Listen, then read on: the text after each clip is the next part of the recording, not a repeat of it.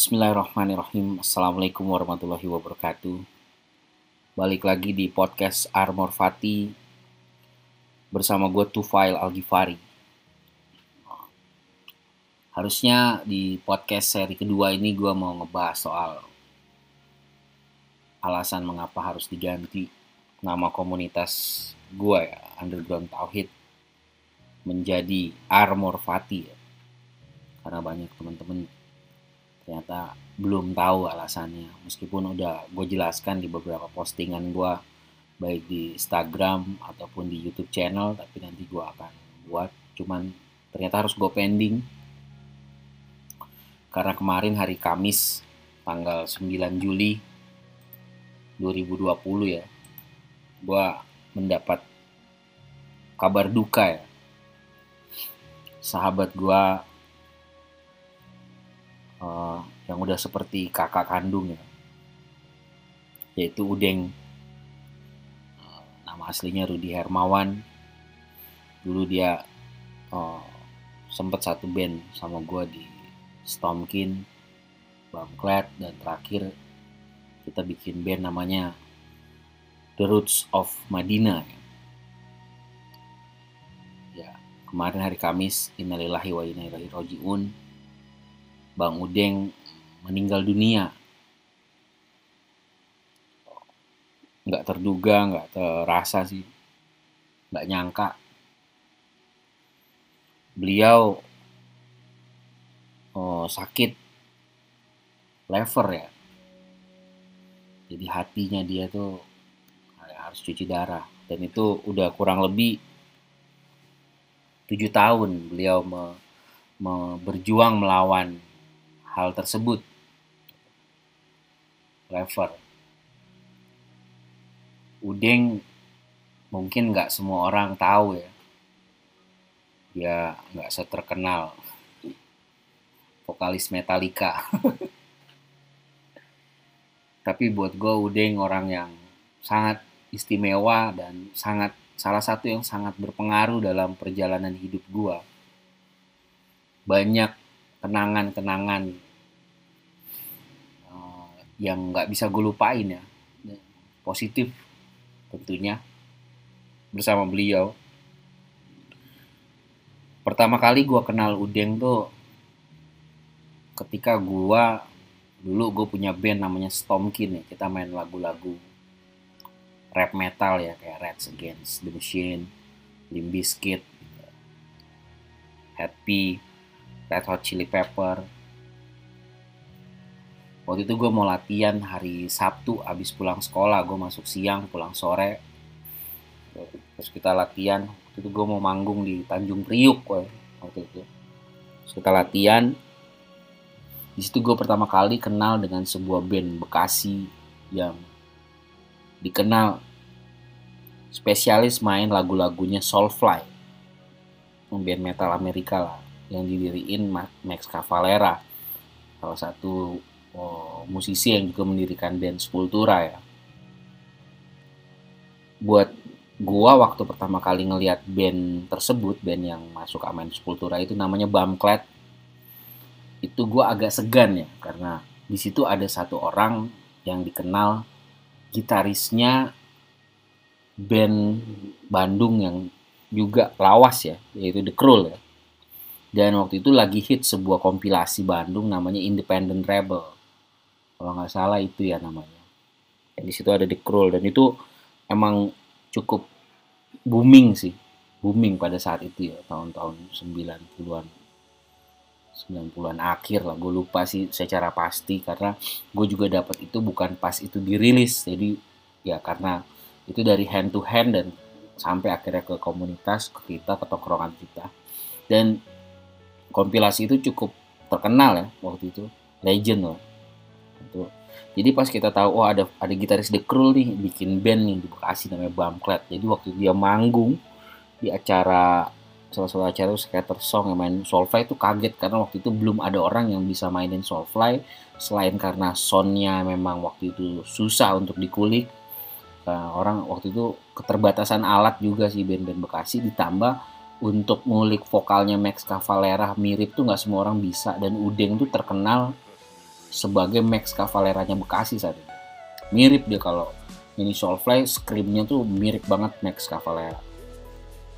Nah, waktu kita ketemu di studio itu kita nggak saling kenal waktu itu. Dan gue juga mau nyapa, takutnya SKSD, so kenal, so dekat, dicuekin malu gue. Akhirnya gue agak-agak jauh gitu nongkrongnya. Dan band gue masuk duluan di jadwal latihan studio, baru habis itu Bamklet. Jadi Bamklet nungguin gue. Nah pas gue manggung, eh pas gue masuk studio, gue latihan, gue main lagu rap. Nah setelah gue manggung bang terus bamklet juga eh setelah gue latihan di studio dan selesai bamklet akhirnya mau masuk tapi Udeng nggak langsung masuk studio tuh padahal temen-temennya udah mau masuk dia nyamperin gue jadi dia nyamperin gue jadi harusnya gue tuh secara adab yang nyapa dia. Ini malah terbalik ya dia datengin gue gue lagi duduk agak jauh gitu terus dia dari tempat duduknya jalan ke gue kenalan dengan gaya dia. Waktu itu rambut dia gimbal gimbal kayak Bob Marley cuman masih panjangan dia daripada Bob Marley. Karena gimbalnya dia itu sampai ke uh, ke bokongnya dia ke pinggang ke bawah pinggangnya dia. Jadi panjang banget waktu itu gimbalnya. Dan waktu itu lagi tren banget tuh rambut dia dia nyapa gue kenalan dia bilang nama dia Udeng gue bilang nama gue Richard gitu kan terus dia bilang dia minta tolong buat isiin vokal rap di salah satu lagunya Bamklet ada dua lagu gitu lagu orisinalnya Bamklet gue lupa judulnya sama satu lagi lagunya Soulfly yang judulnya Bleed. Nah, lagu Bleed ini memang Soulfly kolaborasi sama Fred Durst. Fred Durst dari Limp Bizkit dan rapnya, jadi gue diminta tolong ngafalin untuk bantuin kalau Boomcat lagi manggung. Ya, gue tanpa pikir panjang ya. Gue langsung yain aja. Oke bang, mau gue gitu ya. Sikatnya begitulah. Akhirnya dari situ mulailah pertemanan gue dengan Udeng gitu mulai dari klub Bamklet, manggung sampai gue jadi krunya Bamklet juga bantu-bantu. Ibarat jadi jadi sering nongkrong bareng dan jadi temen, jadi sahabat malah gitu kan. Sampai akhirnya Bamklet vakum, dia sempet gabung jadi gitaris di Stomkin malah. Dan merubah aransemennya Stomkin dari rap metal yang agak funky karena terpengaruh juga oleh Red Hot Chili Pepper menjadi uh, unsurnya menjadi ke hardcore ya kayak kayak biohazard gitu gitu. Dia ngerubah semua format aransemennya dan soundnya. Cuman nggak nggak lama karena gue uh, waktu itu gue juga masuk Islam ya masuk Islam terus gue juga ngilang lah ibaratnya gue ngilang aja gitu. Gue fokus cari tempat belajar agama dan segala macem gitu. Gue ngerilis album rap sampai dua ya waktu itu. Dan gue ketemu sama Udeng itu tahun 2008 ketika gue lagi proses album ketiga. Nah tahun 2008 itu gue lagi jengah, gue lagi jengah dengan dunia dunia yang gue lihat. Ya. Gue terlalu ya gue pernah jelasin itu di cerita gue ya, di cerita perjalanan gue ya masuk Islam di channel YouTube gue ada 10 seri ya. Nah kita uh, tahun 2008 awal itu kita kayak ngobrol udah lama nggak ketemu lah udah 2-3 tahun nggak ketemu gitu kan terus uh, kita ngobrol banyak melepas rindu sampai ngonsepin band akhirnya kita bikin band namanya The Roots of Madinah waktu itu. The Roots of Madinah dan gue ceritain gue punya komunitas uh, yang berangkat dari fanbase rap gue segala macam ini itu. Sampai akhirnya kita gabung mendirikan sebuah komunitas bersama. Salam satu jari ya. Gue inget banget sama ombat tengkorak. Cuman di situ gue memang beragama bro, secara ekstrim ya. Gue masih ekstrim banget saat itu. Dan Udeng tuh termasuk orang yang merubah sifat ekstrim gue gitu. Karena gue di situ ada satu kasus ya. Pokoknya gue ngehina lah ngehina orang-orang yang sejalan sama gue di media sosial yang membuat gue tuh ibaratnya dicariin lah. Attitude yang buat gue bodoh dan nggak nggak nggak patut untuk dicontoh ya. Tapi setelah gue ketemu Udeng ya, Udeng ketika gue nemuin kasus-kasus kayak begitu dia sering memberikan gue masukan. Terutama dia tahu gue orang yang lagi pengen belajar agama yang haus akan ilmu dengan semua keterbatasan gue ya. Dia selalu nasihatin gue untuk tidak uh, frontal dalam beragama tidak ekstrim. Dia merubah lah merubah banyak hal. Hingga akhirnya gue gua gua bubarin ya Roots of Madinah bubar gitu aja lah karena gue juga ngerasa bersalah dengan perilaku gue ya.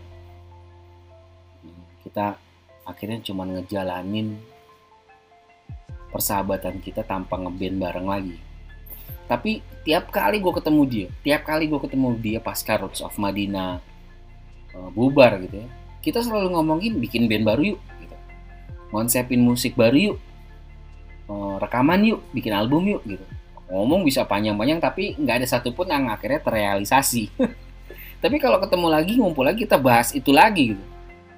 Dan itu terus sama Udeng gitu. Berlanjut dari kita ngulik Soulfly bikin band bikin uh, bikin rekaman dan apa kayak Roots of Madinah tuh ada demonya tapi nggak sampai ngerilis album. Malah di tahun 2020 ini gue kayak ngumpulin demo-demonya mau gue dokumentasiin gitu kan. Nggak pernah terilis jadi album jadi akhirnya gue mau rilis sekedar buat kenangan gitu. Tapi dulu tuh nggak pernah terilis tuh albumnya Roots itu konspirasi Haikal itu nggak pernah terilis fisik ya. MP3 MP3 sebar-sebar ya iya pasti.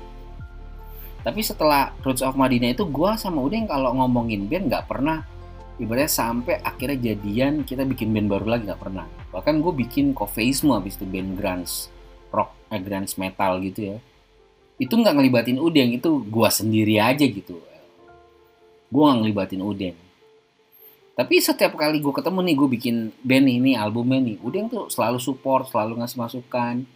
Kita jalan aja bareng karena kita belum nemu lagi moodnya. Dan ada satu personel di Roads of Madinah itu ya yaitu Arif ya Arif Attack ya. Kita nggak mau ngeband kalau nggak ada Arif sama basisnya Roots of Madinah tuh namanya Bobby itu pokoknya harus kalau satu dari empat orang ini ya kalau drummer kita bisa pakai siapa aja lah. Comot ya dulu pernah sama Reno sama Ivan ya. Uh, Ruli ya.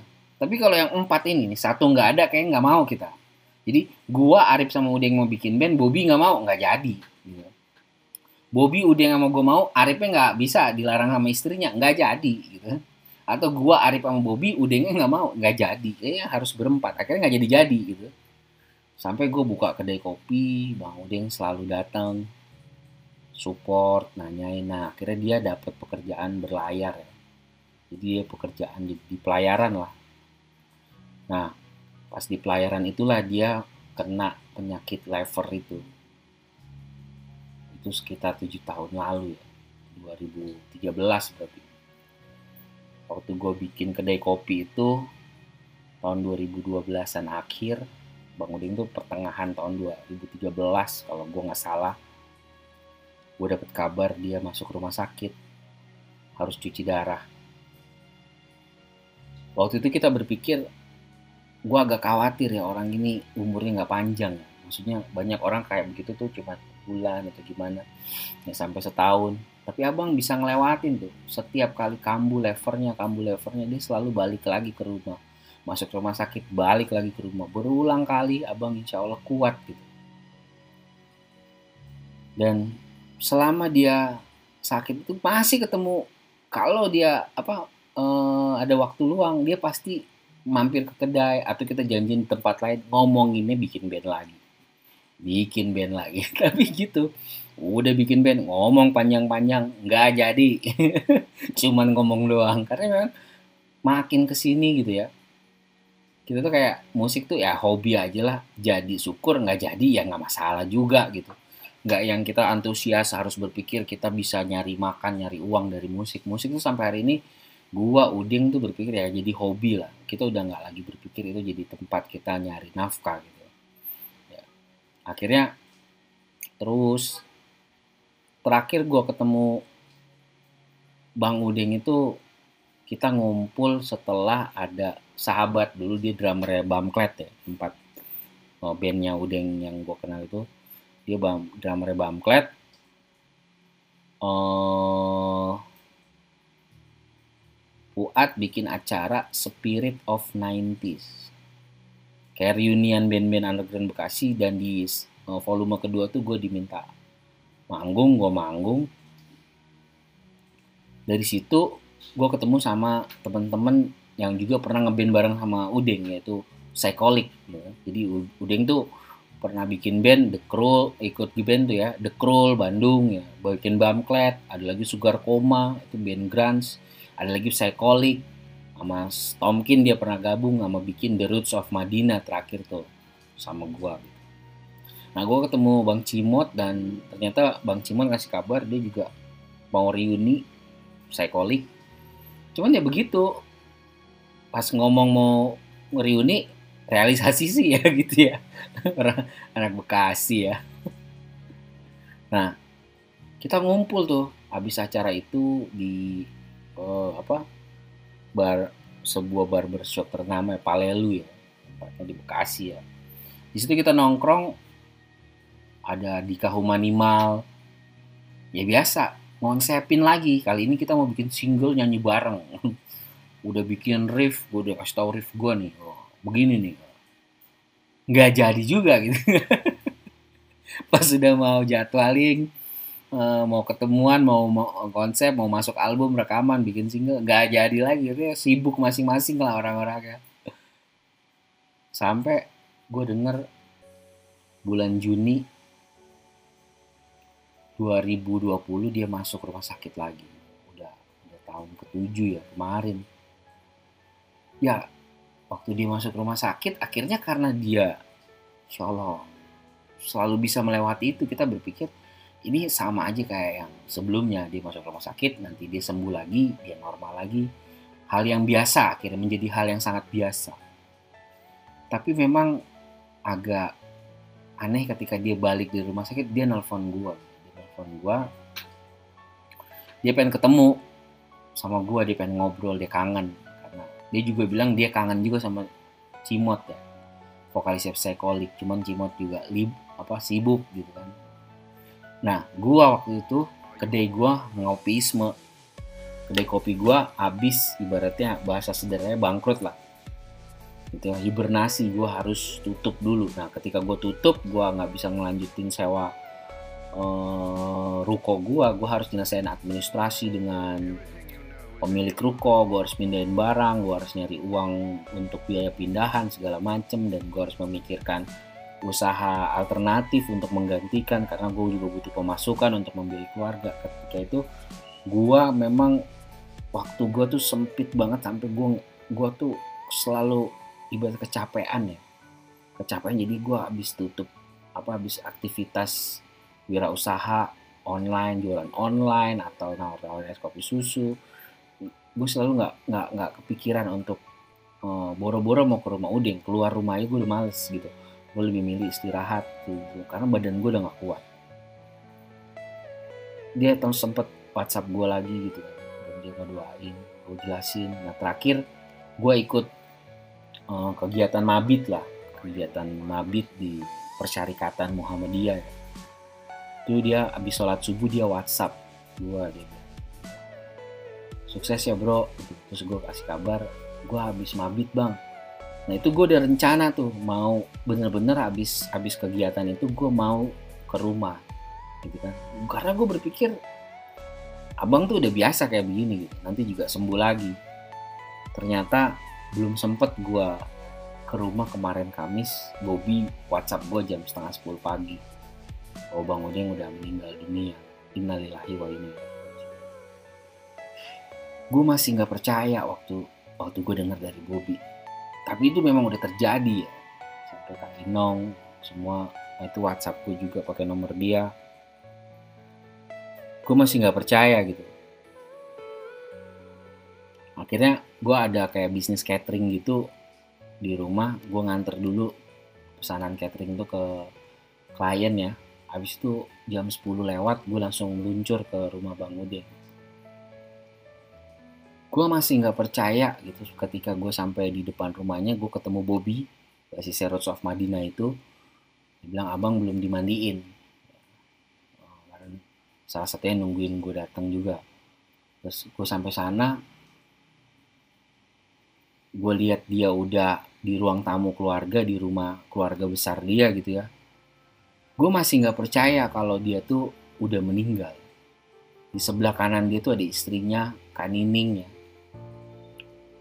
gue masih nggak percaya kalau dia udah meninggal. Ada beberapa uh, ibu-ibu di sekit di sebelah kanan dia nemenin Kak Nining istri gue masuk deketin Kak Nining ngasih ngasih apa ngasih ucapan turut berduka cita. Gue langsung duduk di samping kirinya Bang Udin. Gue bener-bener ngeliat wajah dia udah tutup mata udah nggak bisa dibuka mulut dia udah diikat supaya apa di kepalanya supaya mulutnya tuh nggak kebuka ya. Terus gue refleks aja gue cium keningnya cium keningnya tiba-tiba keluar dari mulut gue insya Allah abang udah tenang. Abang insya Allah bertemu lebih dulu dengan Rasulullah. Wah, ucapannya seperti itu. Abang insya Allah bertemu dengan Nabi. Gue angkat lagi kepala gue dari apa dari kuping dia ya. Dari jenazahnya dia. Dan gue belum meyakini itu jenazah dia sampai gue cium lagi keningnya gitu. gitu kan? Dan gue bisikan hal yang sama baru di situ gue ngerasain bahwa iya bang lo udah berangkat lebih dulu. Udeng udah berangkat lebih dulu. Gue baru sadar dan di situ air mata gue keluar. Beberapa teman yang dulu kita bareng-bareng di sini underground ketemu. Kita berpelukan. Gimana ya mata kita pada becek pak ini orang kita kenal pertama sama dia dia ngajarin banyak hal ke kita soal musik segala macem mendekati hari-hari di mana dia bertemu Allah, Bang Uding tuh ngalamin perubahan yang luar biasa ya. Dia nggak pernah bilang bahwa dia hijrah atau apa, pokoknya memang dia berubah aja gitu.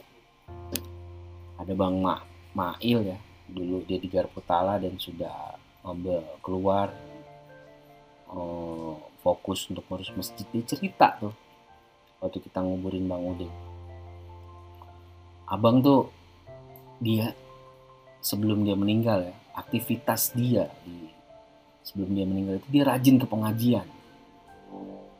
Di Masjid Al Barkah karena rumahnya dekat dengan Masjid Al Barkah Bekasi ya, di alun-alun. Dia rajin sholat di masjid. Sholat subuh dia selalu di masjid dan itu hal yang buat gue tuh menggembirakan karena ada sebuah hadis yang menceritakan Bang berkata bahwa Allah akan mematikan kita sesuai dengan kebiasaan kita gitu. Gue bersyukur banget gitu abang tuh nggak ibaratnya dia tuh suka ngeband gitu suka musik terus dia nggak meninggal dalam keadaan lagi ngeband gitu kan. Tapi dia meninggal dalam keadaan dekat dengan Allah dekat dengan masjid dekat dengan majelis ilmu taklim gue antara sedih dan bersyukur dan bahagia mendengar ada satu cerita menarik tentang Bang Udeng tuh dia tuh anaknya tuh satu sekolah sama anak gue. Nah kalau kita jemput ketemu nih di sekolahan tuh sambil nunggu anak masih ngomongin ngeband tuh. ya Allah gitu. Tapi tetap nggak jadi gitu. Tetap nggak jadi. Bikin band baru yuk. Konsepin lagu ntar kita bikin album. Ntar dari album kita bikin merchandise. Ntar merchandise kita jual. Nanti so, uh, kita cari utuh. Udah, udah sampai kayak begitu tuh. Kagak jadi lagi.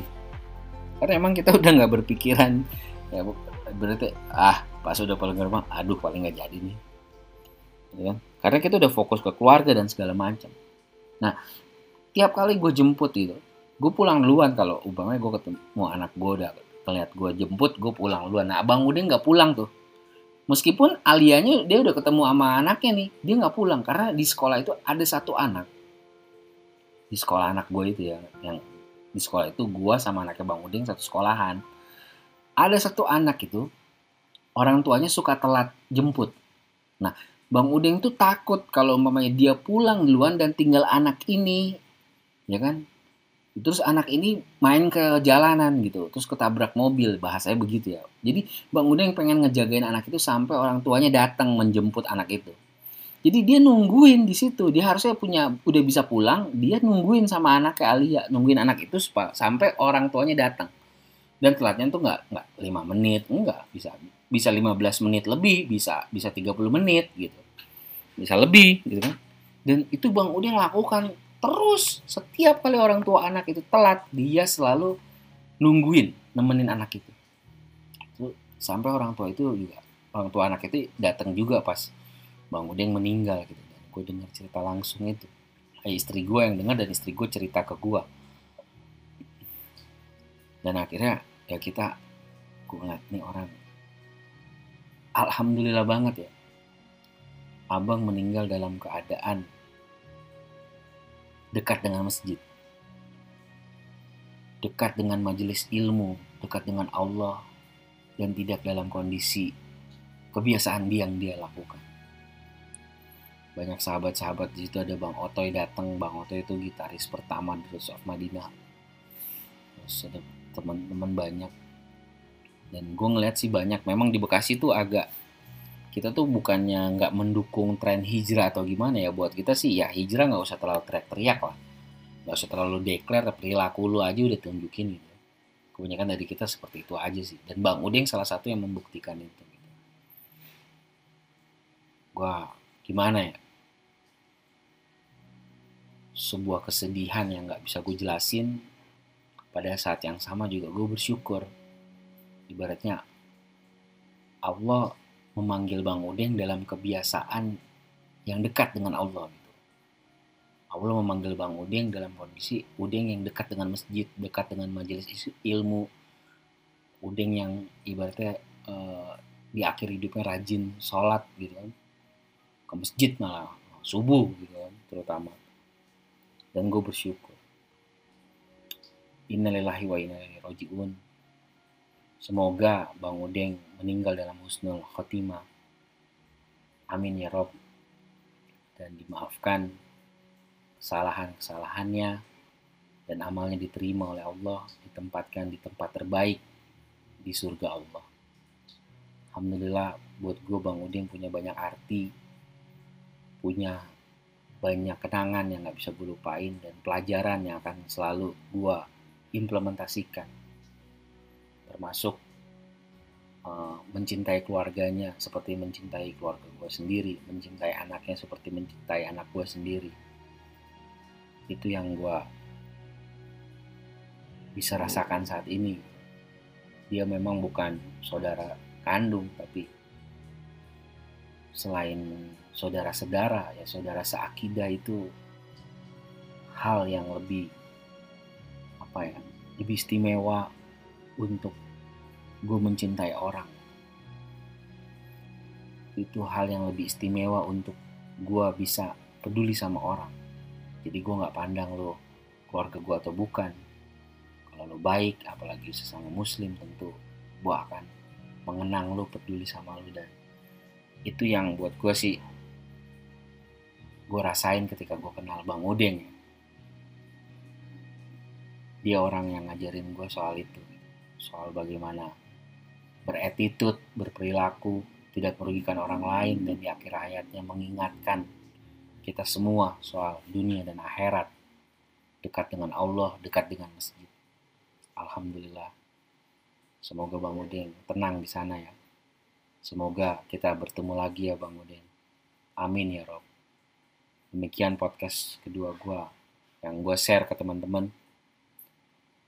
Wassalamualaikum warahmatullahi